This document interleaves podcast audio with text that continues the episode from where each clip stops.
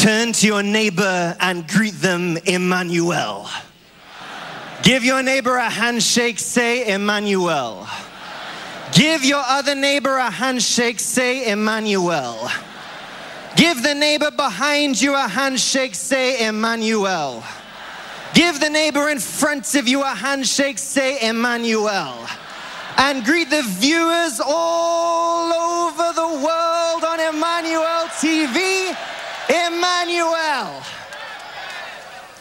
Whilst we are still standing, I want you to join me in giving thanks to God for Emmanuel TV. Let's put our hands together for Emmanuel TV. Did you know the reason why I say we should give thanks to God? One of the questions that has been asked so many times over the years is why does Prophet TB Joshua not respond to the various attacks that are being leveled against him, the lies that are being peddled against him? Why does he choose to remain silent? And I also used to ask this question. As someone that God has blessed so mightily through this ministry, I would see the things people say, the lies, the, the propaganda. I say, why doesn't he respond? But I now understand.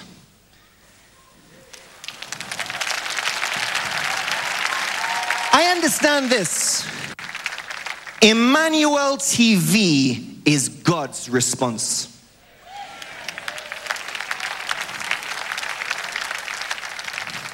I repeat, Emmanuel TV is God's response to whatever they are saying. Do you know, as we are talking right now, people are watching Emmanuel TV in different time zones, speaking different languages from different backgrounds, but they are connected because of the power of Jesus Christ. Day in, day out, we receive testimonies. People's marriages restored, people's homes reunited, addictions broken, people's sick bodies healed, lives changed, souls saved through Emmanuel TV. How could anyone question so much evidence? You know, we, we that don't have God's response, we respond on our own. We fight back. If they abuse us, we abuse back. But in this case, God Himself has given a clear response. And when God is with you, no one can stand. Let's put our hands together for Jesus Christ one more time. You may have your seats right now in the presence of God. Today, I have a very important and probing question that I want you to ask yourself. You know, Prophet TB Joshua says that there are few things more dangerous than a person with an unexamined life. Let, let, let me repeat that again.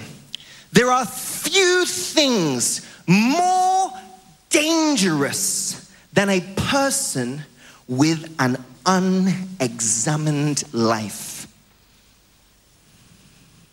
This is an opportunity in the house of God, in the presence of God, for you to examine yourself, to check yourself. And how do we do this? We do it in the light of God's word. I'm going to read a scripture to you. The book of Romans, chapter 6, verse 21 is the key verse, but I'll read from verse 20. And when I read this verse, I want you to personalize it and ask yourself this question that Apostle Paul is asking. Because the Holy Bible is the only book that reads us even as we read it. So don't just read the Bible like a history book or a novel or a, a textbook in school. No. you should insert your name where the message is personal and reflect on your own journey through life. So I'm going to read Romans chapter 6. I'll start from verse 20. The key verse is 21. It says this When you were slaves to sin, you were free from the control of righteousness. Now, verse 21. What benefits did you reap at that time? Once again, what benefits did you reap at that time from the things you are now ashamed of? For those things results in death. Very quickly, jump with me to Galatians 5 verses 19 to 21. And the scripture says this The acts of the flesh are obvious sexual immorality, impurity and debauchery, idolatry and witchcraft, hatred, discord, jealousy, fits of rage, selfish ambition dissensions, factions, and envy, drunkenness, orgies, and the like, I warn you, as I did before, that those who live like this will not inherit the kingdom of God. Now, I, I, I said that I had a very probing question for you today, and it's very simply taken from these scriptures. You can inserts any of the fruits of the flesh that were mentioned there, I'll just pick a couple and ask yourself this question. What benefits did you reap from jealousy? Turn to your neighbor, look at them, and say, Neighbor, say, Neighbor, what benefits did you reap from jealousy? What benefits did you reap from selfish ambition? It's a very direct question. And I want you to examine your life and answer it. You don't have to verbally answer it to me. Reflect on your life and consider your own journey. What benefits did you reap in your life from selfish ambition? What benefit did you reap from hatred? What benefit did you reap from sexual immorality? What benefit did you reap from impurity or idolatry?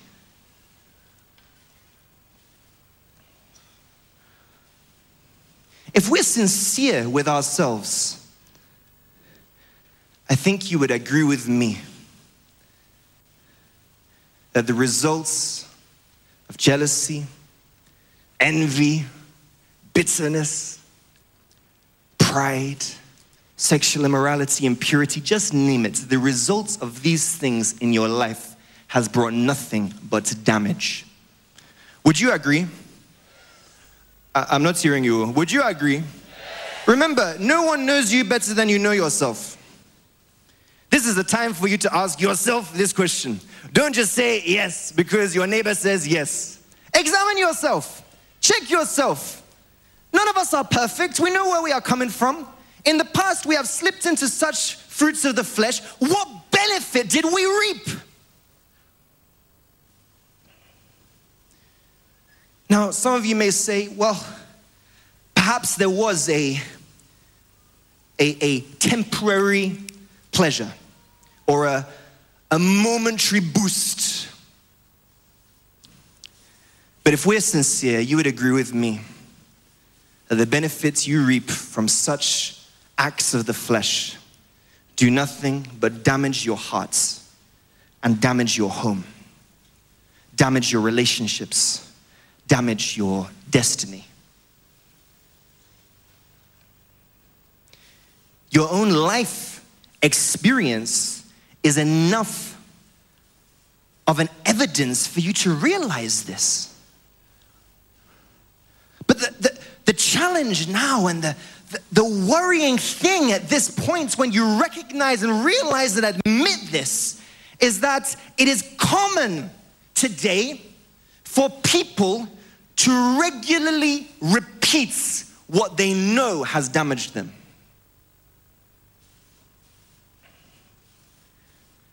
If you look at what's happening in society, you see people repeating what has caused them damage, what has destroyed them. Let, let me try and be very practical. It's like me coming to this fruit, see this beautiful fruit. It looks amazing, and I, I, I take a bite.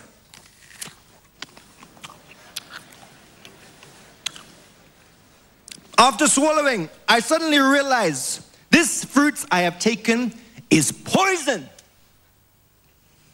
How do I know instantly? I feel sick. Instantly, my body begins to react. Instantly, I begin to have this, this nausea. I feel like I need to be sick. I, everything about my system begins to be affected because I've taken poison. Why would anyone go back to this same apple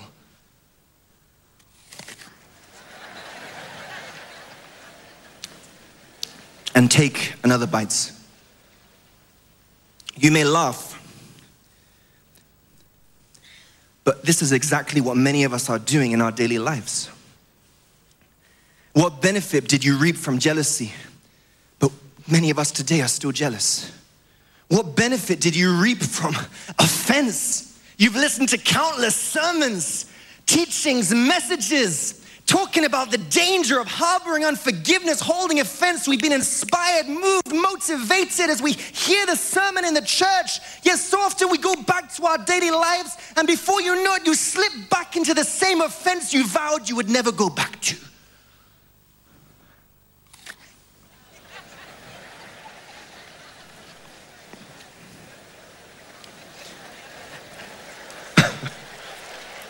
now, I want to make a point here.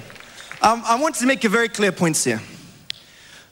Why do we so often return to these things? I would suggest to you it is because of what we have given our hearts to.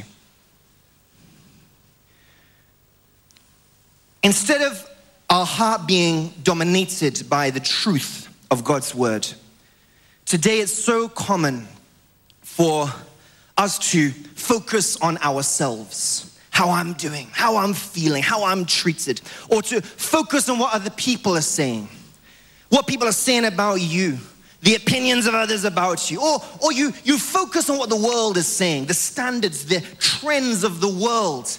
And the result of this is that it blinds you from reality.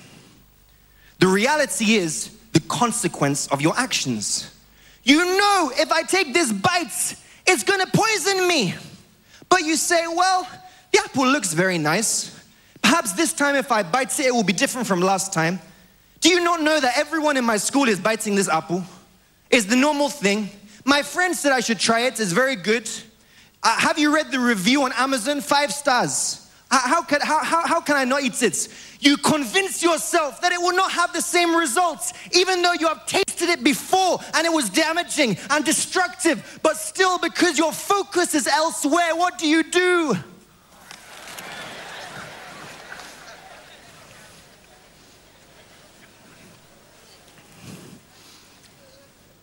People of God,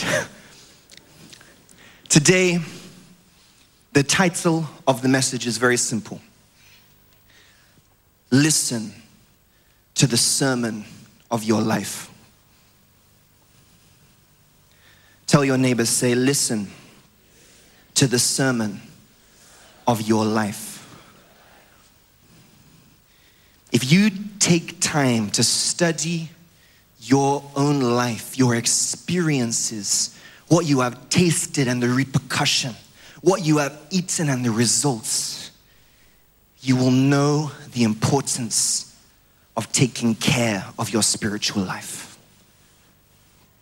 Just listen to the sermon of your life. Whether we're young or old, we've had enough experiences. But we need, God will not come down from heaven stop you from eating this apple. You're the one that has to take that stand, take that step because you know the danger, you know the damage, you know the destruction. This is your own parts. This is your own role. Tell your neighbor, say, neighbor, say, neighbor, listen to the sermon of your life. I want to quickly jump to Galatians again. Galatians chapter 5, the same chapter 5, but this time from verse 16 to 17. It says this So I say, walk by the spirits, and you will not gratify the desires of the flesh. Verse 17 For the flesh desires what is contrary to the spirits and the spirits what is contrary to the flesh. So they are in conflict with each other, so that you are not to do whatever you want. What's the scripture saying here? There is a constant conflict in the hearts of man between the flesh and the spirits. Why, why am I emphasizing this? I have had the incredible privilege of living in this church for many years by God's grace, working in the house of God. And I used to think to myself, from the human perspective, that perhaps one day all of these troubles and temptations they would just disappear because I've been working in the church for so long. Maybe one day you, you will just have that freedom in your heart. There will be no, no uh, disturbance of the heart, no temptation of the flesh, no temptation of the fleshly desires. That's what I used to think. But the truth, brethren, is different. The truth is that the battle in your hearts will never end. The thoughts in our hearts is the battle we will face to the last day. Being a Christian does not remove the battle. It doesn't eradicate the battle. Being a Christian equips you to fight the battle. It doesn't remove temptation. Being a Christian doesn't mean you can't be tempted with the things of the flesh.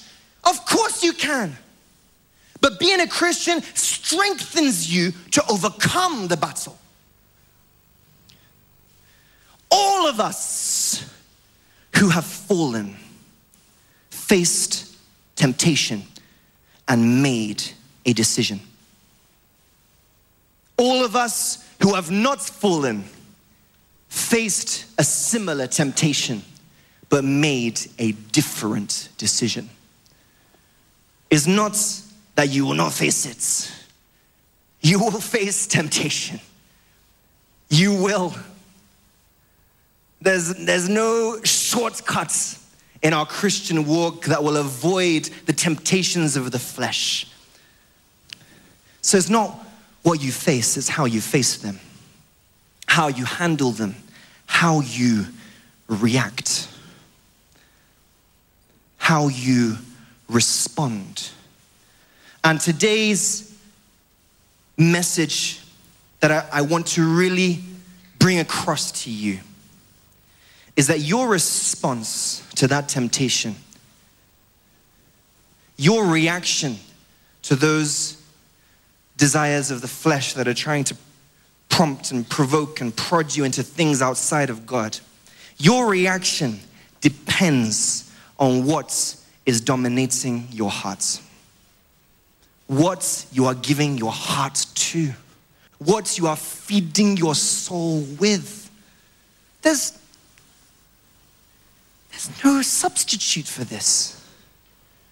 If your heart is full of the things of the flesh, your heart, you're busy thinking about the things of the flesh. You're busy thinking about material things.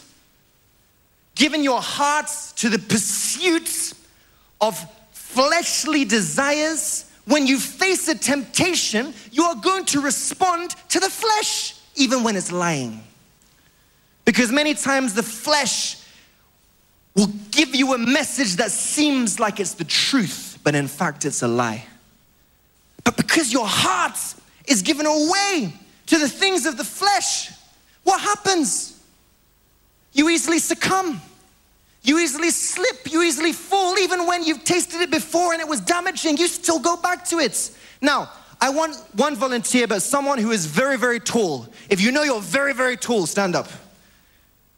Very, very tall, or at least quite tall. Okay, thank you very much, sir. Come forward. God bless you. I think our brother is fairly tall. Now, if there's anyone here who's very, very small, anyone here who's well, pretty small, relatively small, you have a small stature, just just stand up. Feel free. Some of you are a bit worried. I'm not going to do anything too dangerous, okay? Anyone with a very small stature. Okay, thank you very much, madam. God bless you. You can come forward. Look, this, come, sir. You just, just, just stand here, sir. Madam, God bless you. You just stand just here. Right. Okay, come a bit closer, sir. In fact, I want you to come very close. Okay. now, on a very practical note, very practical, remove spirituality from this scenario. If this man enters a fight with this lady, who do you think will win? Uh, I'm not hearing you. Who do you think will win? The man is not is not too difficult to understand this because he is bigger, he is taller, he has more strength on the outside. Now, I put this to you, people of God. Why is it that you wonder why you return to temptation and what has damaged you? Why? When you are busy feeding your flesh and neglecting your spirits. You're giving your attention, your time, your devotion, your interest to the things of the flesh, feeding them with what you watch, what you hear, what you listen to, and your things of the spirits are neglected. Things of the spirit are put by the side. Things of the spirit are only looked at perhaps when you have a problem or on Sunday when you go to church. By the time the temptation comes, which way do you think you will swing? You will come in the direction of the flesh. Why? Because you've given more attention, you've given more food, you've given more ability and strength to the things of the flesh, so that when temptation comes, the things of the spirits, you easily succumb. Tell your neighbor, check yourself. Tell your neighbor, listen to the sermon of your life. I hope you understand what I'm trying to say. You say, Why am I eating this apple again? I've tasted it. I know the damage of sexual immorality. I know the damage of lust. But because we're watching things that produce lust and promote lust, and we're having discussions on Facebook that celebrate lust, and we're listening to films and watching movies that celebrate lust, we easily slip into the very same thing that destroyed our home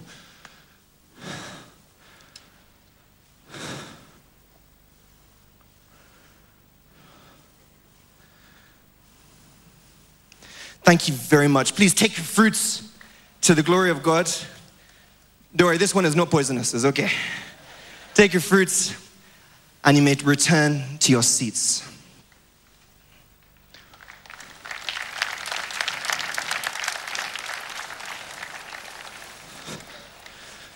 Brethren, I want to read another scripture for you as we're coming to a conclusion. Galatians chapter 6, verse 7 Two eights. And please take note of this vital truth. The scripture says this do not be deceived. God cannot be mocked. A man reaps what he sows. Verse 8 Whoever sows to please their flesh, from the flesh will reap destruction. Whoever sows to please the spirits, from the spirits will reap eternal life. Full stop. What is ruling your hearts? The spirits or the senses? The word or the world?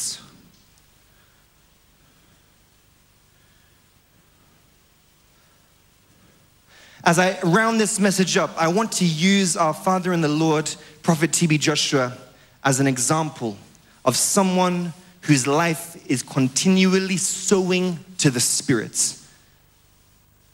The reason you are here today, I put this to you, people of God. The reason you are here today, you traveled from your country, from your states, you took a long journey. Some of us had to take a flight in the midst of these economic challenges. We, we came all the way to Nigeria, to this rural parts of Lagos. The reason why we are here today is not because you want to hear an eloquent speaker, a charismatic speaker. There are many charismatic preachers in your country. You are not here today to hear beautiful songs from the choir. There are many wonderful musicians and songstress, songwriters in your country that you can listen to and enjoy and, and worship God with. You're not here today because of this beautiful cathedral. There are many wonderfully built, beautiful edifices and architectural giants in your country. You are here today because of the anointing of the Holy Spirit. That's why we're here. And Prophet TB Joshua has paid the price to create an environment where the Holy Spirit is free to flow.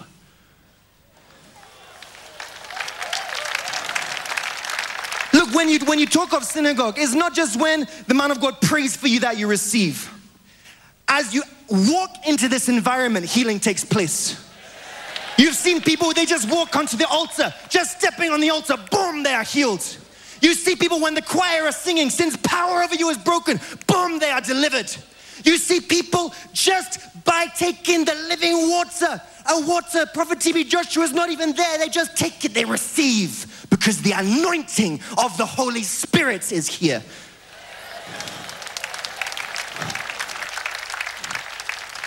Why? Because Prophet TB Joshua sows to the spirits. You see the fruits on Sunday, but little do you know the sacrifice from Monday to Saturday.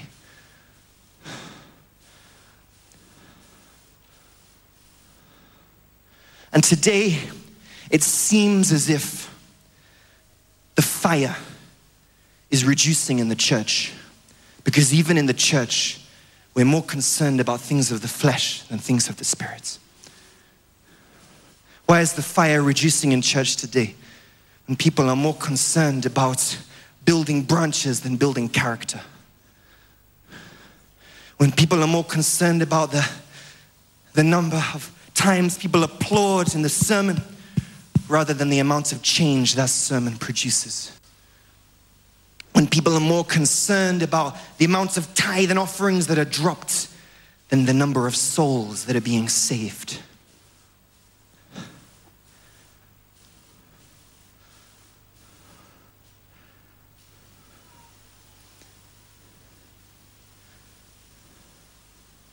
All over the world, there's a trend right now that more and more people have stopped going to church. Church attendance seems to be decreasing. But in the midst of this, Emmanuel TV viewership is increasing. Why? Because of the anointing of the Holy Spirit. Let us sow to the spirits. If you sow to the flesh, you will reap of the flesh. If you sow to the spirit, you will reap peace of hearts. If you sow to the spirit, you will reap internal joy. If you sow to the spirit, you will reap assurance of life. If you sow to the spirit, you will reap freedom from fear. If you sow to the spirit, you will reap the security of God's presence. In conclusion,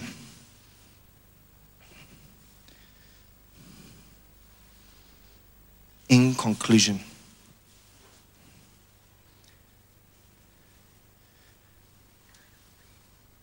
What is preventing the Word of God from dominating our hearts? It's because our human will has not wholly surrendered to God. There's still part flesh, part spirits in the hearts of man.